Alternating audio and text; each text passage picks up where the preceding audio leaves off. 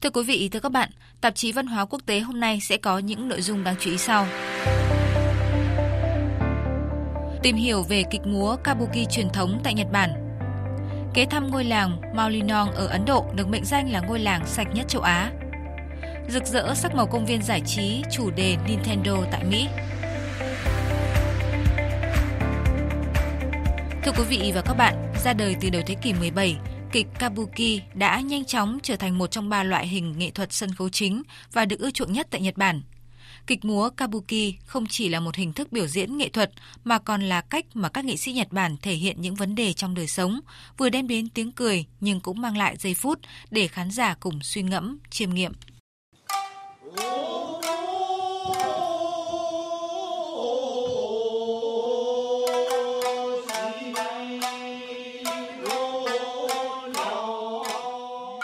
Kabuki do vũ công nữ Izumo no Okuni sáng tạo dựa trên kịch nô, một loại kịch cổ với mặt nạ cũng rất được ưa chuộng tại Nhật Bản. Khi đó, bà đã tập hợp nhiều diễn viên nữ cùng tạo thành một đoàn nhảy múa và diễn xuất. Kịch Kabuki ban đầu cần rất nhiều nữ diễn viên trình diễn những vở kịch và điệu múa đẹp.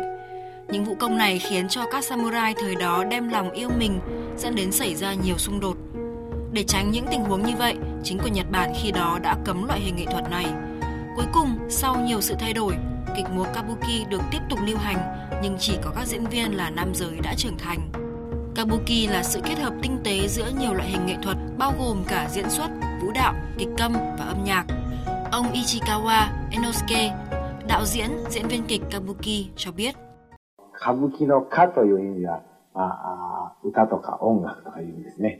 Kabuki là một hình thức nghệ thuật đặc sắc rất điển hình của Nhật Bản. Trong Kabuki, Chữ ca có nghĩa là âm nhạc, bài hát, bu có nghĩa là nhảy múa và ki có nghĩa là kỹ thuật biểu diễn. Ba khía cạnh này kết hợp với nhau thành một thể hài hòa.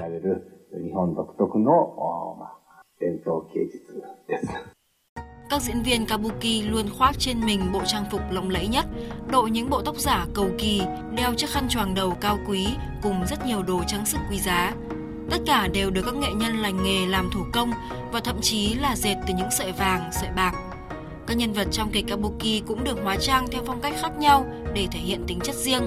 Ví dụ, nhân vật nam trẻ đại diện cho người tốt và dũng cảm, thường mặc nhiều màu đỏ tươi.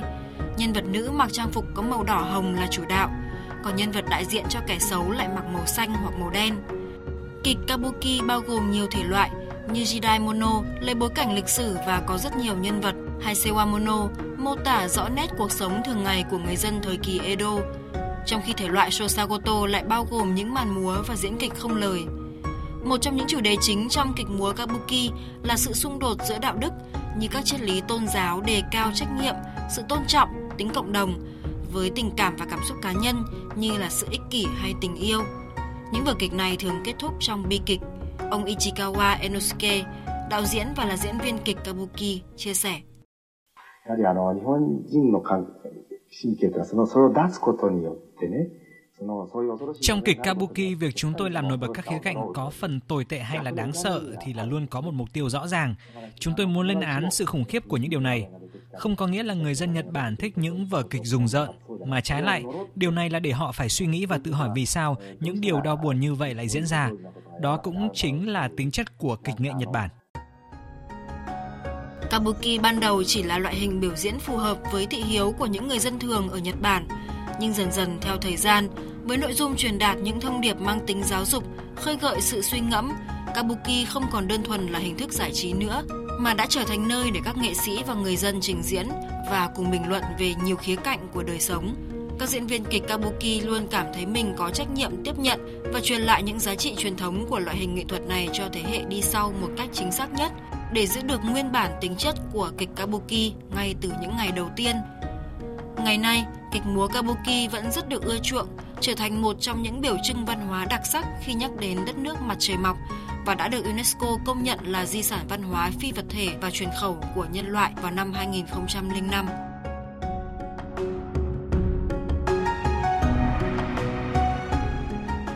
Thưa quý vị, được biết đến với cái tên là khu vườn của Chúa, Maulinong một ngôi làng nhỏ ở Đông Bắc Ấn Độ, đã hai lần được tạp chí du lịch Discover India trao tặng danh hiệu ngôi làng sạch nhất châu Á.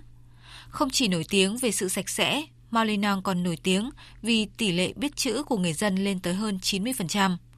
Bây giờ, mời quý vị cùng biên tập viên Thu Hoài đến với ngôi làng thú vị này. 6 giờ 30 phút sáng, những đứa trẻ chỉ mới 10-11 tuổi tại làng Mao Linong lại cầm trong tay những cây chổi cùng nhau quét đường làng, gom lá rụng và rác thải trước khi đến trường. Theo trưởng thôn, ngay từ khi còn nhỏ, mọi đứa trẻ tại Mao Linong đã được người lớn dạy dỗ thói quen giữ gìn vệ sinh không gian sống của mình.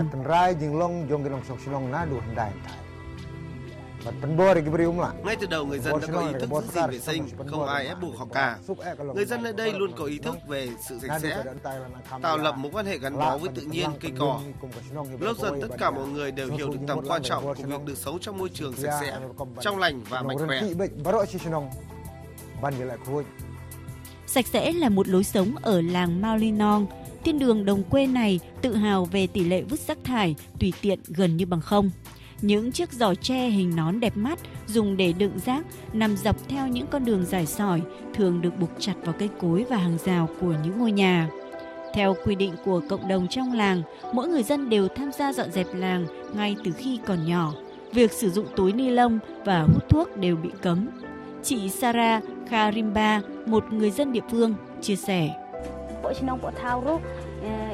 Khắp mọi ngõ ngách trong làng, bạn đều có thể tìm thấy các sở rác. Những loại rác thải như chai nhựa sẽ do một người được làng chỉ định đi thu gom. Người này sẽ chịu trách nhiệm phân loại rác và trên thực tế làng đã có quy định cấm sử dụng nhựa một lần. Nông nghiệp là nghề chính trong khu vực, nhưng kể từ khi tạp chí du lịch Discover India trao tặng danh hiệu ngôi làng sạch nhất Ấn Độ vào năm 2003 và sau đó là 2017, du lịch địa phương đã phát triển mạnh mẽ. Theo trường thôn, thu nhập đã tăng 60% nhờ sự phát triển của du lịch. Một số khách du lịch chia sẻ. Đến với ngôi làng chúng tôi tự có cảm giác về sự sạch sẽ, luôn nhắc nhở bản thân phải vứt rác đúng quy định, không được xả rác bừa bãi. Khi đến đây và sử dụng bất cứ đồ ăn thức uống gì, chúng tôi đều giữ lại vỏ hộp và vứt vào các giỏ rác được bố trí ở nhiều nơi trong làng. Đến đây chúng tôi luôn có cảm giác về sự sạch sẽ. Ngôi làng Maulinong có 95 hộ gia đình với gần 500 người dân, tạo thành một cộng đồng khép kín. Mặc dù không lớn, nhưng ở đây đều có đầy đủ tiện nghi như nhà thờ, trường học, không chỉ được biết đến là ngôi làng sạch nhất châu Á, Maulinong còn nổi tiếng vì tỷ lệ biết chữ lên tới hơn 90%. Điều này là kết quả của một quá trình nỗ lực đưa giáo dục đi khắp mọi bản làng và trở thành tiêu chuẩn mà mọi khu vực khác noi theo. Không chỉ là ngôi làng sạch nhất, Maulinong còn được tạp chí Discover India trao tặng danh hiệu điểm đến du lịch sinh thái tốt nhất Ấn Độ. Mời quý vị và các bạn cùng đến với một điểm đến văn hóa giải trí khác. Thưa quý vị, sau một thời gian dài chờ đợi, tuần qua, ánh sáng đã tràn ngập tại công viên chủ đề Super Nintendo World trong công viên giải trí Universal Studio Hollywood tại Mỹ. Đây là thành viên mới nhất của chuỗi công viên chủ đề nổi tiếng của Nhật Bản, cũng là lần đầu tiên xuất hiện tại Mỹ. Dự kiến du khách sẽ có những trải nghiệm độc đáo theo chủ đề Nintendo trong suốt thời gian du ngoạn tại đây. Three,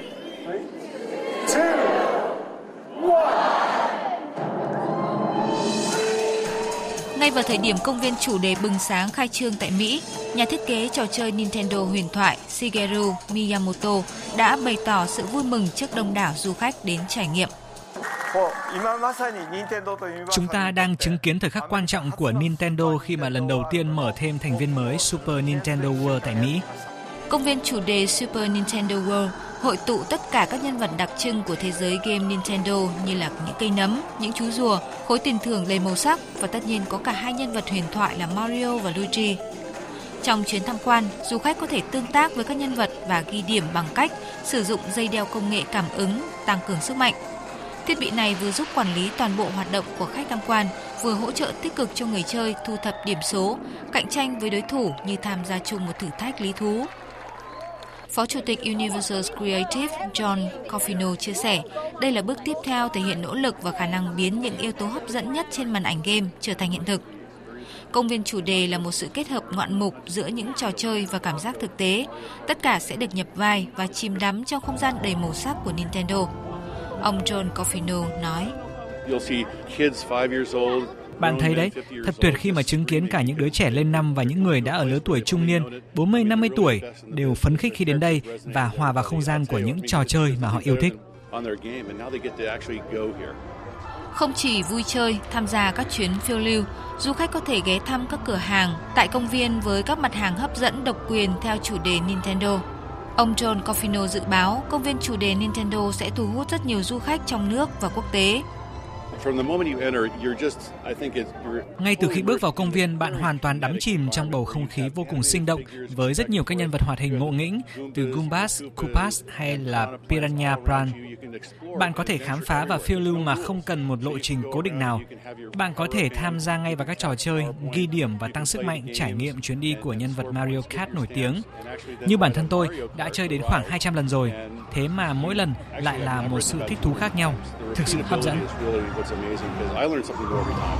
Super Nintendo World là một trong những công viên chủ đề của Universal Studios Japan, được thiết kế phục vụ các game thủ cũng như người đam mê game từ tất cả các lứa tuổi khác nhau. Trước đó, công viên giải trí này cũng đã mở tại Nhật Bản vào đầu năm 2021.